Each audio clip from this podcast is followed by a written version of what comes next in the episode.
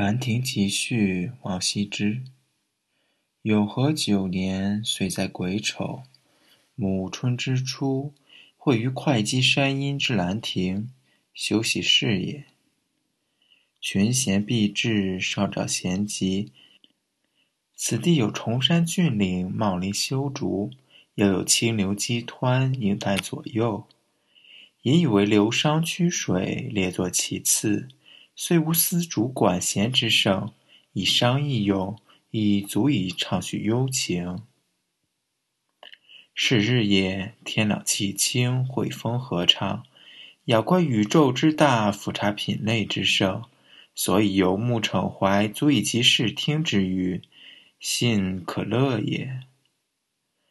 夫人之相与，弗要一室，或取诸怀抱，勿言一室之内，或因寄所托，放浪形骸之外，虽驱舍万殊，竟躁不投。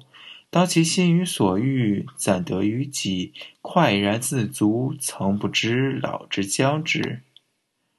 及其所知既倦，情随事迁，感慨喜之矣。想之所欣，俯仰之间，以为沉寂，犹不能不以之心怀。况修断随化，终弃于尽。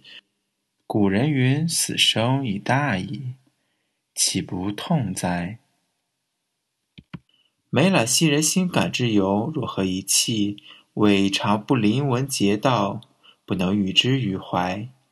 故之以死生为虚诞，其彭殇为妄作，后之视今，亦犹今之视昔，悲服。故列叙时人，录其所述，虽史书实意，所以心怀，其之一也。后之览者，亦将有感于斯文。晚安。